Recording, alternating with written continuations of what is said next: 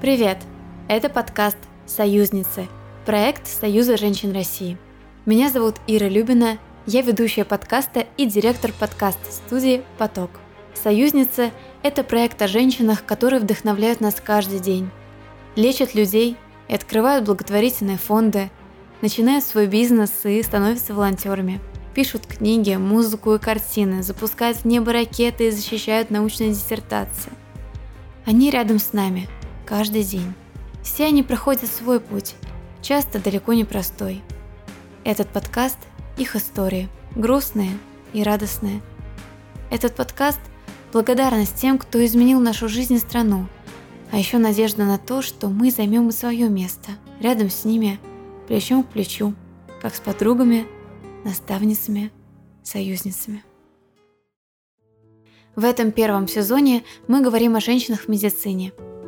В первой серии мы узнали, как трудно было женщинам впервые получать медицинское образование в России.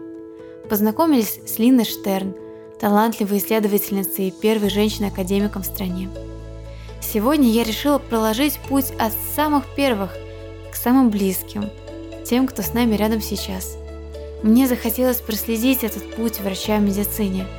Поэтому сегодня вы услышите не только истории прошлого, но и несколько интервью из настоящего. Первый же вопрос, который я неосознанно себе задала, а сколько вообще вузов для врачей сейчас есть в России? Если честно, я знала всего два. Первый мед и второй мед. То есть Сеченовский университет и университет имени Пирогова – так вот, всего в России аж 107 вузов готовят будущих врачей. Заочного медицинского образования, конечно, не существует. В предыдущем выпуске мы узнали о самых первых женщинах России, получивших высшее образование. Прежде чем я познакомлю вас с героями этого выпуска, давайте быстро пролистаем страницы истории от первых отважных выпускниц медицинских учебных заведений России до наших дней. Что там происходило? После открытия первых женских медицинских курсов, немногие получившие высшее образование женщины все еще не могли рассчитывать на работу наравне с мужчинами. Чаще всего они становились акушерками. И только в 1897 году, то есть еще чуть-чуть и уже в 20 веке, открылся наконец женский медицинский институт в Санкт-Петербурге. Конечно, было много разных «но», и все-таки это было огромным шагом вперед – и земских врачей-женщин постепенно становилось все больше. К ним начинали приезжать на операции жители других городов. И вот начало 20 века открывается целый ряд высших женских курсов и Харьковский женский медицинский институт. Император официально разрешает женщинам не только посещать курсы в университетах, но и полностью заканчивать их наравне с мужчинами, а потом и вовсе. Точно так же поступать в университеты, как и все остальные. И уже к 1913 году больше двух тысяч женщин были настоящими врачами России. В следующем выпуске мы еще вернемся к замечательным именам и историям, а теперь давайте попробуем проследить этот непростой путь от первой школьной мечты, от первого урока биологии или химии к научной степени или руководству собственной клиникой. Иногда кажется, между желанием и успехом пропасть.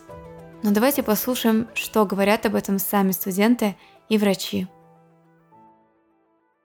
Всем огромный привет, меня зовут Арина, и я являюсь студенткой второго курса МГМСУ имени Евдокимова. Скажи, у меня самый, на самом деле, вопрос, который меня, наверное, волнует больше всего, я не знаю почему, но правда, вот был какой-то момент в твоей жизни, когда ты поняла, что вот ты будешь врачом?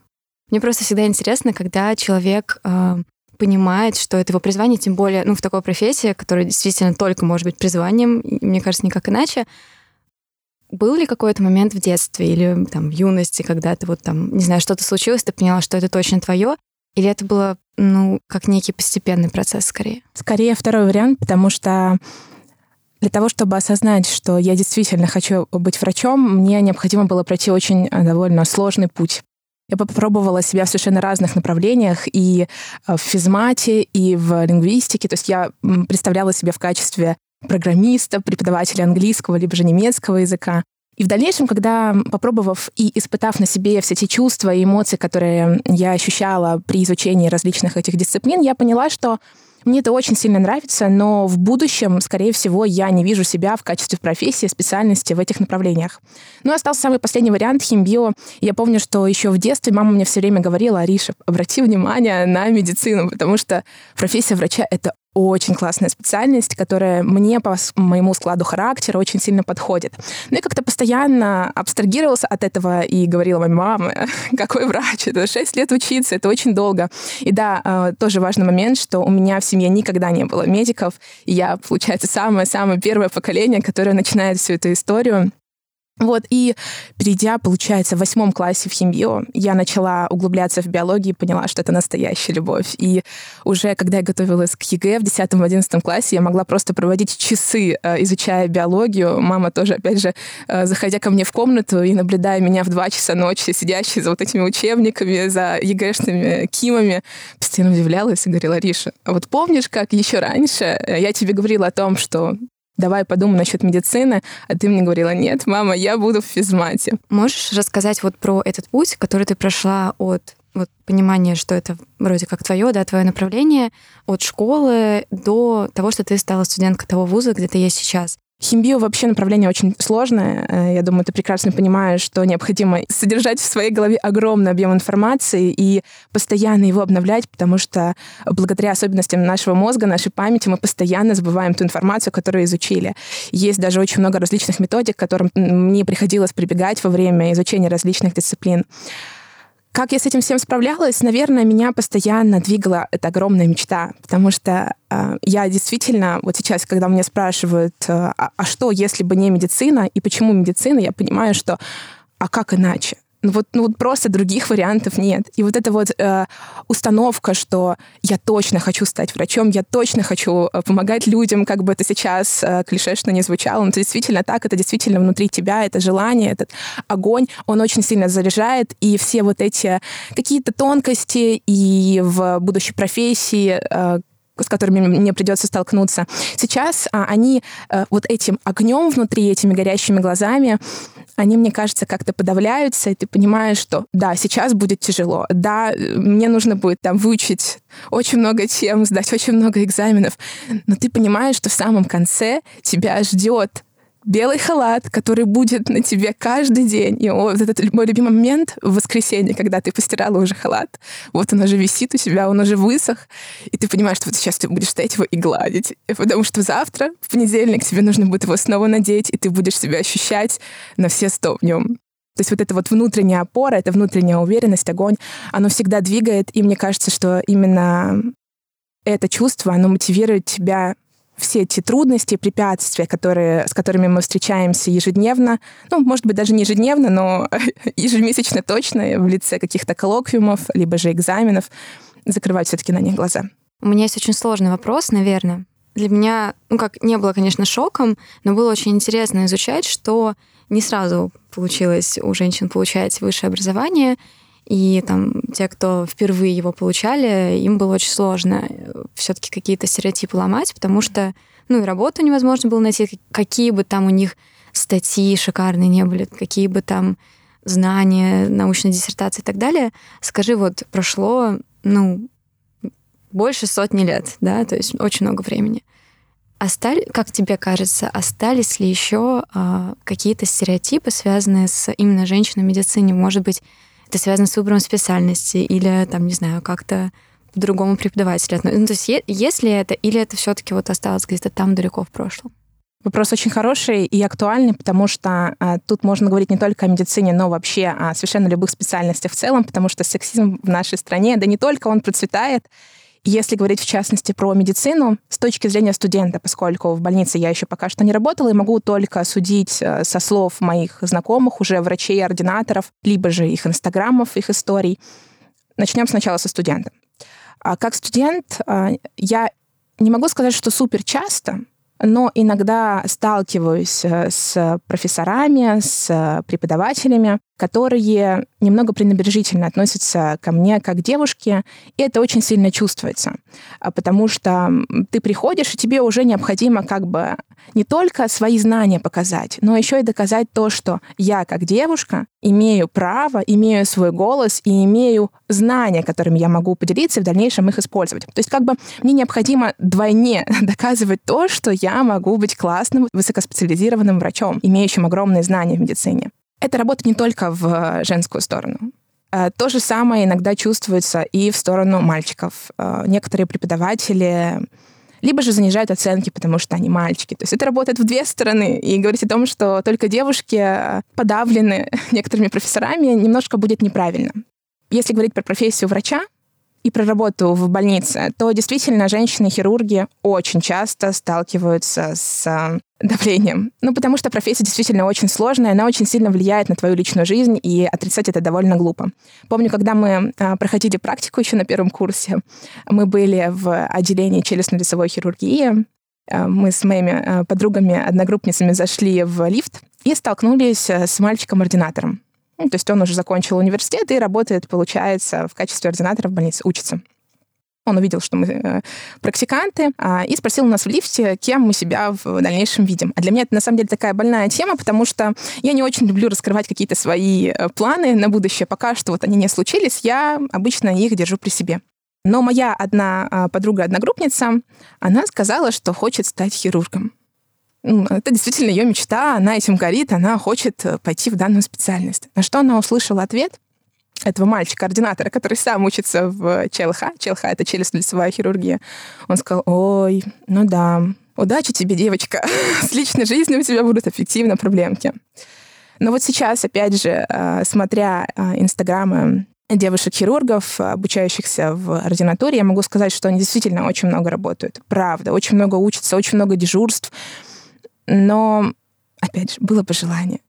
Я думаю, что молодой человек, если он действительно любит свою девушку, он готов выкроить время, там, не знаю, там, буквально пару часов между дежурствами, либо же как-то подстроиться и найти а, те самые счастливые минуты, которые он хочет провести вместе со своей большой любовью. Поэтому все в наших руках, может быть, это сейчас звучит немножко романтизированно, возможно, потому что я еще сама не жила в этом, я еще сама не сталкивалась с этим прямо э, лицом к лицу, но я так это вижу, я так это чувствую.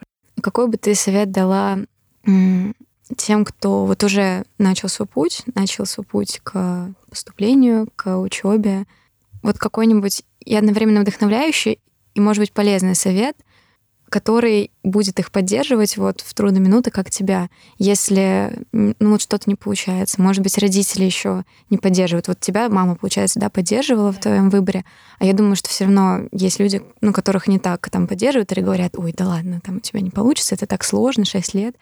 А вот какой бы ты совет дала тем, кому вот прям очень трудно сейчас? Недавно я смотрела ролик на YouTube одной очень классной э, команды, пары, называется «Акционервы». Я очень советую их канал. И вот в этом ролике один из э, героев рассказал очень интересную историю. Он сейчас открыл свой цирк, и вот однажды во время выступления он в этом зале цирковом просто темнота, везде выключен свет, и горит только одна красная точка. Ярко. Он после выступления подходит к артистам этого цирка и спрашивает, а что это за красная точка?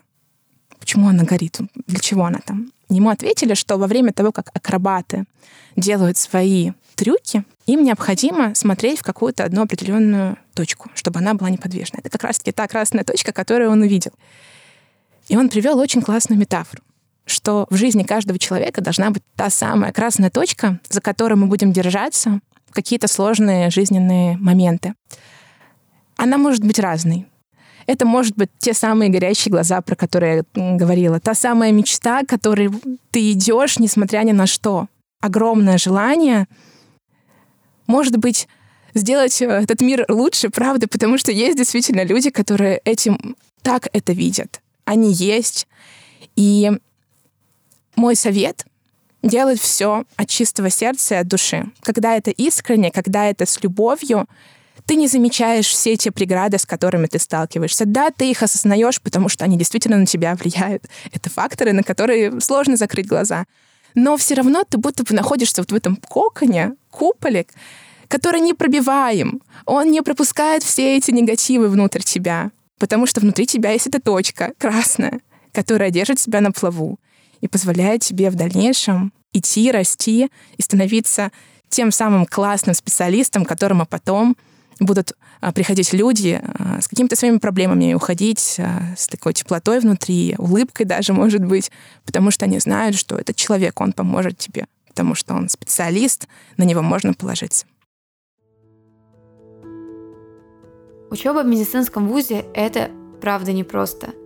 Я решила подсмотреть в расписании Арины, чтобы узнать список ее предметов на второй курс.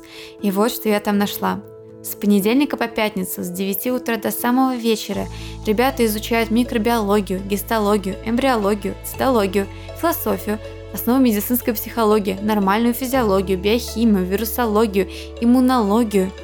Прибавьте сюда еще обязательно для всех физкультуру и общие дисциплины. И как же здорово, что при такой колоссальной нагрузке ребята сохраняют мотивацию и заряд двигаться дальше. Но это второй курс, еще самое начало – что скажет выпускница, которая уже перешла в ординатуру? Привет, меня зовут Элина. Я закончила второй мед и сейчас учусь в ФМБЦ имени Бурназяна э, в ординатуре по хирургии. Скажи, пожалуйста, когда ты поняла, что хочешь быть врачом? Был ли какой-то э, конкретный момент, или это был э, долгий путь проб и ошибок? Может быть, есть какая-нибудь история? Что ты поняла, что это твое? На самом деле у меня все было достаточно просто, мне не пришлось выбирать. А, у меня в семье вообще нет врачей. А, единственное, что папина бабушка была еще совсем давным-давно целительницей в деревне, в селе. То есть это как бы было очень давно и неправда. Вот. А, ну и как-то в десятом классе, в девятом еще особо осознания не было, просто как бы училась, сдавала химию, биологию, как и все. А в десятом классе я подумала, что, наверное, я хочу быть врачом. А, и это было большой мечтой стать хирургом, а, которая оказалась совсем неосуществимой. А, и в 10 классе, так как мы бездельничали, ЕГЭ, ГИА, ОГЭ никто ничего не сдает, поэтому мы нас отправили в операционную посмотреть, что это такое. Там через знакомых как-то весь наш класс успели сводить. И был момент, когда мы стояли в операционной, стояла я, пару мальчишек и несколько девочек. Все были достаточно такие крупные, высокие. Я была как бы всегда маленькая, маленькая комплекция. И я стою, и один из хирургов... А это была онкология, там были очень большие операции, огромные объемы. И один из хирургов спрашивает, что, ребята, кто из вас вообще хочет быть хирургом? Все так замолчали. Я стою спереди и говорю, я. Он так на меня посмотрел, ухмыльнулся и говорит, а кто-нибудь побольше? И я подумала, как это? А какая разница? Не должно иметь значения, какой комплекции, кто э, девушки маленькие вполне себе как бы есть в хирургии, я видела, и тогда у меня был какой-то, какая-то ярость, злость, как так можно, почему мне так сказали. И тогда я решила, что, наверное, я точно стану хирургом, потом приду к этому врачу и скажу, ха-ха, посмотрите. Ну, конечно, как бы путь был достаточно долгий в том плане, что я металась, кем я хочу быть, каким врачом. Касательно поступления в университет, это все было достаточно просто. Я не знаю почему, но я просто отправила свои документы, оригиналы во второй мед и как бы сюда поступила. У меня была Олимпиада, я в целом проходила в любой университет. Вот, но, не знаю, воля случая. Вот, а потом я думала долго над диетологией, на эндокринологией, но это такие достаточно терапевтические специальности. Мне больше хочется что-то делать руками, чтобы это было видно, и вот как бы вот ты рассказала историю, а я как раз а, очень хотела спросить а, про стереотипы а, про женщин. Вот скажи, ну вот получается одна история уже у тебя еще была до того, как ты собралась стать врачом. Скажи, а во время учебы потом вот ты, ну, по сути, уже начала так ну, некую практику, да, уже учебу в практике, правильно я понимаю, ординатура, да? Э, сейчас да, но я еще с третьего курса пошла на дежурство, как бы, ну, это была моя личная инициатива, я сама пропадала в больницах, сама всем этим занималась, и э, ну да, да, стереотипы, они везде. Э, чуть ли не каждое дежурство я слышала о том, что женщина должна быть на кухне, с детьми, и вообще, как это так? Э, ты не должна пропадать на дежурствах, э, вообще не женская работа. Ну, в какой-то степени я согласна с тем, что это достаточно тяжелая физическая работа. Тяжелая физическая работа не просто потому, что я там девушка и все такое, просто потому что я маленькая, а ну, достаточно крупные врачи, и женщины, они справляются с этим, в этом нет ничего сложного. Просто есть такие манипуляции, которые действительно требуют какой-то большей силы, ну, кстати, я задумывалась на тему, откуда это берется. Вот сейчас, казалось бы, да, то есть уже все, женщинам все могут, а, я узнала как раз о том, что есть, оказывается, до сих пор список запрещенных профессий в России для женщин. И, по-моему, до сих пор в нее входят, например, пожарные, если не ошибаюсь. А, ну, по крайней мере, я читала историю а, в каком-то издании о девушке, которая очень хотела быть пожарной. Она работала в качестве спасателя по документам, но, по сути, выполняла там работу вот на пожарах наравне с мужчинами. Вот. И я как раз начала тогда готовить выпуск про образование, про первых там, врачей в России, и поняла, что получается, что еще, ну это как бы исторически немножко получилось, что был период, когда очень долго мужчины учились, учились на врачей, а женщины нет. И это было просто там шок, как женщина может быть врачом. Ну ладно, там, окей, акушеркой, ну еще, ну мы можем это понять, но как женщина-врач, это вообще немыслимо. Очень много было забавных, э, очень злых э, заголовков, там, особенно в зарубежных, кстати, газетах, как, как ни странно, вот, о том, что, ну, там, не знаю, были выступления, где а, взрослый мужчина, врач на полном серьезе говорил, что если женщина будет работать врачом, они будут, она будет страдать от э, там проблемы с желудком, нарушения каких-то мозга, я думаю, боже мой, окей, хорошо. Вот, то есть получается, что, ну, скажи, тебя это угнетает или это дает тебе силы, наоборот, еще больше стараться, больше трудиться? То есть как ты можешь сказать, это скорее отрицательно или положительно вот лично на тебя? Приходится бороться с этими мыслями, ты сам начинаешь думать о том, зачем я сюда пришла, мне действительно тяжело, и э, я вот все, я больше не могу, я на исходе. Тогда это, наверное, играет э, какую-то злую шутку. Э, ты думаешь, действительно ли я там, надо мне это или не надо, может быть, вообще заниматься чем-нибудь маленьким. Но в какие-то моменты ты думаешь, да, посмотри на себя. А, мы все вместе учимся, и есть парни, которые хуже меня, есть парни, которые лучше меня, так же, как и девушки. И а, когда-то, наоборот, это стимулирует и дает какие-то силы идти вперед, доказывать что-то себе, там, а, не знаю, становиться лучше. Вот. Вообще, кстати, касательно вот этих статей и прочего, а, я натыкалась на исследование, которое было проведено в Америке, если не ошибаюсь, о том, что у женщин-хирургов а, гораздо меньше осложнений, чем у мужчин в послеоперационном периоде. И качество операции оценивают э, выше, чем у мужчин. Но это, мне кажется, больше зависит от какой-то педантичности э, женщин. Ну да, конечно, от личных качеств, от старания. Я просто думаю, что, наверное, еще тот момент, знаешь, а, который, кстати, не только в врачебной сфере, я думаю, что он есть вообще в любой сфере, когда женщину берут на работу, все время спрашивают, а вы не уйдете в декрет? А вот это вот не случится. То есть я думаю, что, конечно, вот этот момент, он всегда будет во всех профессиях. Вот, я думаю, будут годы идти, это будет оставаться, потому что, я думаю, конечно, вот, может быть, ты меня поправишь, может быть, это стереотип, но мне кажется, что а, врач — это такая профессия, когда к сожалению, очень часто личная жизнь отодвигается на задний план. Или я не права? Все мужчины говорят, что тебе не место здесь, ты должна быть дома, потому что не каждый мужчина будет терпеть, когда ты пропадаешь на дежурствах постоянно. Ты каждый день в окружении мужчин, и это... Ну, это, с ними тяжело конкурировать. Достаточно тяжело, потому что они всегда имеют преимущество. К сожалению, до сих пор.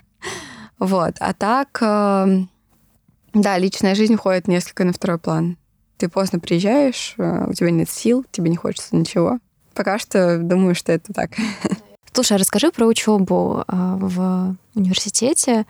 Я просто сама сейчас в академическом отпуске, я вообще студентка МГИМО. Но а, тут дело даже не в этом, а в том, что я учусь на такую профессию, на международного журналиста, который я так, ну, я отношусь так, что я могу, например, спокойно пропустить какие-то предметы. И Скажи, пожалуйста, мне кажется, что в медицинском вузе такое невозможно. Это правда? То есть насколько вообще катастрофичная прогулы или там пропуски занятий?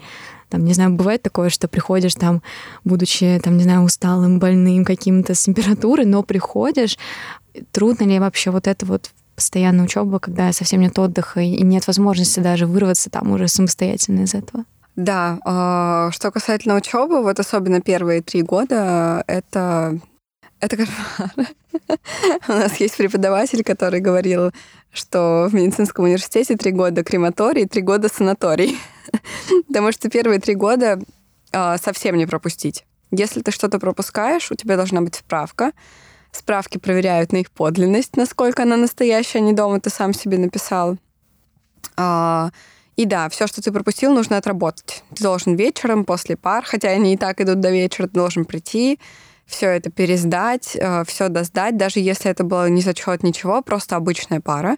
Должен прийти, рассказать эту тему, там, не знаю, принести реферат и прочее. Лекции то, что должен написать, прийти, рассказать это все преподавателю. Все достаточно строго. У нас с пропусками вообще, ну, фактически ничего просто так не пропустишь. Ну, с четвертого курса стало как-то попроще. У нас начались клинические специальности, которые проходили не в университете, а на клинических каких-то базах. Это в больницах, э, в каких-то там центрах и прочих местах. Вот, и там уже как бы врачи ведут. А, они бывают сами мне, когда нами заняться или еще что-то. Был ли момент, когда ты думала, может быть, мне не стоит идти в эту сферу, потому что я там не заработаю? Или все-таки здесь какая-то вот любовь к своему призванию, к своей мечте, она становится более важной, чем финансовая часть? Да, конечно, хочется бросить иногда, хочется стать и программистом, и моделью, и всем кем угодно, только не врачом. Но да, в такие моменты начинаешь думать, а кто, если не врач? Вот кем я буду, если не врачом? Скажи, а если бы тебе нужно было дать совет, допустим, школьнику или выпускнику из школы, который только собирается поступать, только собирается сдавать экзамены, только сейчас думает, блин, а может быть, вот медицинский, какой совет ты могла бы дать? Может быть, что-то такое вдохновляющее или что-то более практичное, что-то заранее, не знаю, изучить, как вот выбрать вуз, чтобы точно был твой, как выбрать специальность, или, может быть, не надо сначала выбирать, а только после там, нескольких лет учебы, что может помочь человеку, который только-только начинает свой путь? А, ну, если уж человек выбрал медицину, я не буду... Ну, я бы, наверное, не стала давать советы касательно вот прям такого глобального выбора профессии и склонять в медицину, если бы человек там не хочет или сомневается. Только если ты действительно сам хочешь, я бы сказала, наверное, что стоит идти в медицину. Я бы дала совет быть жадным на знания. А, не лениться, побольше читать. Я, к сожалению, ленилась, и приходится нагонять сейчас. Надо не лениться, больше учиться, больше черпать, читать, искать себе наставника, учиться у этого наставника. И чем больше, тем лучше. Касательно выбора специальности, ну, это тоже придет со временем, потому что вы будете проходить э, все какие-то э, все дисциплины, разные дисциплины, хирургию, терапию и все остальное.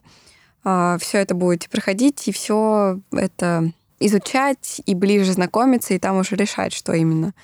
Но я бы советовала к концу, конечно, уже определиться со специальностью и во время учебы уже делать какой-то акцент. Э, ну, что касательно хирургии, там, ходить на дежурство, ходить на плановые операции по возможности после учебы, чем-то вот таким вот заниматься, развиваться, больше читать, э, потому что потом времени читать не будет. Э, в ординатуре времени читать, читать нету. Ты уже должен был это все прочитать до ординатуры. Поэтому быть жадным на знания, больше учиться и любить свое дело. Ладно, предположим, что вас не отчислили, вы не завалили экзамены, не разочаровались в профессии, смогли выбрать направление и продолжить обучение и практику. Теперь начинается следующая, не менее трудная часть пути – стать настоящим врачом и построить карьеру. За все время становления врачом человек проходит несколько этапов. 6 лет на обучение в медицинском вузе, аккредитация, ординатура – это еще 2 года обучения. Что же дальше? Я обратилась за ответом к врачу и кандидату наук Екатерине Приваловой. Думаю, вы и без меня представляете, насколько безумный и загруженный распорядок дня у врачей. Успей поймать полчаса на запись для подкаста – это настоящее чудо. Поэтому ее запись немного отличается по качеству от Арины и Элины. Мы записывали дистанционно. Но не переживайте, а просто слушайте ее спокойный, душевный рассказ. Всем привет! Меня зовут Екатерина Привалова, мне 35 лет, я врач ультразвуковой диагностики, врач-рентгенолог и кандидат медицинских наук. Уже с самого детства я интересовалась медициной. Наверное, это все же было обусловлено тем, что мои родители врачи. В доме всегда было очень много медицинской литературы. Причем самые интересные книги были те, в которых было много изображений, много пациентов, много клинических случаев. И это всегда вызывало большой интерес – я искренне благодарна своим родителям, которые никогда не настаивали на том, чтобы я шла по их стопам. И мой выбор стать врачом был исключительно моим. Поэтому в 11 классе я пошла на подготовительные курсы в Московский государственный медико-стоматологический университет а, на специальность лечебное дело. Однозначно могу сказать, что обучение в медицинском институте – это сложно. Это сопряжено с большим количеством трудностей, особенно первые два года обучения. Во-первых, ты вливаешься совершенно в новый коллектив, у тебя появляется много новых предметов, очень сложных предметов. Это огромное количество материала, которое тебе нужно усвоить в кратчайшие сроки. Мы учились практически с утра до ночи, и, конечно, можно было смело забыть о встречах с друзьями где-то в баре, в клубе, потому что слишком много информации надо было усваивать на протяжении этого времени. Первые два года обучения в медицинском институте – это база. И если ты будешь хорошо учиться на протяжении этого периода времени, то в дальнейшем обучение станет намного легче, потому что клинические кафедры, которые появлялись уже с третьего курса, они были основаны на вот знаниях, которые ты получил за первые два года. И несмотря на то, что я училась хорошо, я считаю, что все равно в какой-то степени, наверное, этого было недостаточно. Можно было еще больше, больше развиваться, потому что как раз базовые знания они крайне важны, и они формируют логическое мышление, которое обязательно должно быть у каждого врача. С третьего курса стало намного легче учиться, и как раз уже формируется логическое врачебное мышление, понимание такого междисциплинарного взаимодействия, когда ты приходишь на новую кафедру и понимаешь, что все специальности, они так или иначе сопряжены между собой. И это очень интересно.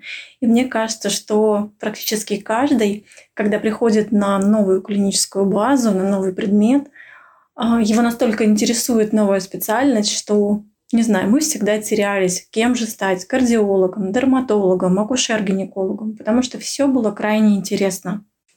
Уже с третьего курса я начала ходить на студенческий научный кружок на кафедру лучевой диагностики. Это было очень интересно, очень активно. Нами занимались, в нас очень много вкладывали, и это было действительно здорово. Мы посещали выставки, конференции, конгрессы. Конечно, когда ты только студент третьего курса, но слушаешь, как выступают профессора, где-то ты понимаешь, что ты не понимаешь ничего но через какой-то период времени все равно эти знания у тебя где-то всплывают. Хочется сказать, что а, также мы участвовали в студенческих конференциях, выступали с докладами, с рефератами, учились выступать, учились, учились бороться с волнением, которое всегда возникало при публичных выступлениях. Но, тем не менее, это стало таким отправным началом для формирования меня как ученого, потому что именно с этого момента я решила, что я хочу заниматься не только клинической деятельностью, но и научной. Ну и, в принципе, выбор мой пал именно на лучевую диагностику, на рентгенологию. И вы знаете, наверное, больше всего, что мне нравилось в этой специальности, то, что она объединяет все специальности между собой. Если тебе нравится кардиология, ты всегда можешь заняться ультразвуковым исследованием сердца. Если акушерство и гинекология, то это исследование плода. Если это травматология, то без лучевой диагностики, как компьютерная томография, магнитно-резонансная томография, тоже никуда. И поэтому вот этот междисциплинарный подход, он имеется, кстати, не во всех специальностях, но лучевая диагностика так или иначе все это объединяет. Если вдруг вы не знали, лучевая диагностика – это строгое, но красивое название для обследования, которое помогает обнаружить то или иное заболевание без вмешательства хирурга. То есть врач может четко увидеть ваши органы. Например, благодаря лучевой диагностике можно обнаружить опухоль, степень ее распространения в организме. И после студенческого научного кружка я решила, что все же я хочу пойти в ординатуру по лучевой диагностике. Дальше нужно было выбрать, каким же направлением я хотела бы заниматься. На тот момент мне было интересно все, кроме челюстно-лицевой области. И тогда э, заведующий кафедры сказал, ты будешь заниматься именно челюстно-лицевой областью. Потому что все, что тебе интересно, ты всегда выучишь сама. А то, что нет, никогда. И, собственно, с этого момента я начала заниматься лучевой диагностикой челюстно-лицевой области. И вы знаете, спустя уже 10 лет я понимаю, что для меня это самое интересное направление, которое я могла бы выбрать. я бесконечно благодарна за то, что я развиваюсь именно в этом направлении. После ординатуры был период, а, когда я работала на кафедре. Я преподавала студентам лечебного факультета и стоматологического факультета. Это очень интересный такой опыт для меня, и я всегда это делала с огромным удовольствием, потому что мне было интересно заниматься с ребятами и вкладывать в них свои знания, которые я получила, и хочу добавить, что получала вместе с ними, потому что каждый раз к занятию я, конечно же, готовилась больше, чем они. Также был период, когда я стала научным руководителем студенческого научного кружка, и здесь уже я руководила такими же ребятами, какой и я была, когда пришла на третьем курсе. В какой-то момент я поняла, что у меня началась рутина и нет профессионального роста. Тогда мне предложили должность начальника отдела образования в частном научно-исследовательском институте, который только открывался. Это было очень сложно, но очень интересно развивать все с самого нуля. Параллельно я уже начала писать докторскую диссертацию и развивала совершенно новое направление, такое как ультразвуковое исследование в косметологии. В институте я проработала больше шести лет, и все же поняла, что мне больше нравится быть врачом, клиницистом, работать с людьми, а не составлять рабочие программы и работать с документацией. И одновременно с уходом из института я устроилась клинику Эстелаб врачом ультразвуковой диагностики, где у меня появилась уникальная возможность продолжить активное развитие этого направления. То есть продолжать обследовать пациентов с осложнениями, которые возникают после различных косметологических процедур. Сейчас я хожу на работу с огромным удовольствием. У меня очень интересные пациенты. На следующей неделе мы открываем свою школу клиники Эстелаб, где будем обучать врачей по ультразвуковой диагностике, по косметологии, пластической хирургии. Через несколько месяцев планируется защита моей докторской диссертации, а также защита моего первого ученика, защита кандидатской диссертации. Что касается сложностей в построении карьеры в сравнении с мужчинами, то у меня их никогда не было. У нас все были равны и на старте имели одинаковые условия. Все зависит от мотивации, работоспособности, желания и терпения. Главное играть честно и оставаться человеком. Это важнее любых регалий. Хотелось ли мне когда-нибудь все бросить? Наверное, нет. Медицину я никогда не хотела бросать, и я сейчас понимаю, что ни на что другое я бы ее не променяла. Спасибо большое, что послушали этот выпуск. Я надеюсь, что чем бы вы ни занимались, какое бы дело ни было делом всей вашей жизни, вас тоже вдохновили слова сегодняшних героев. Я желаю, чтобы у каждого из вас была та самая красная точка, которая будет служить ориентиром в самые трудные минуты. Подписывайтесь на подкаст, поставьте нам оценку, это помогает нам расти. Поделитесь выпуском в социальных сетях, всей команде и гостям будет очень приятно. В следующем выпуске мы снова услышим голоса героев прошлого о войне, об исследованиях и открытиях и, пожалуй, об одной из самых эмоционально тяжелых сфер медицины. Выпуск уже через неделю. До новых встреч!